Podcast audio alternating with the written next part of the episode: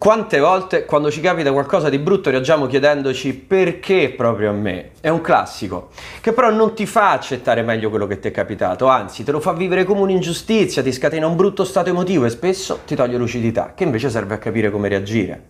Chiedendoti perché proprio a me, di base ti autotrasformi in vittima.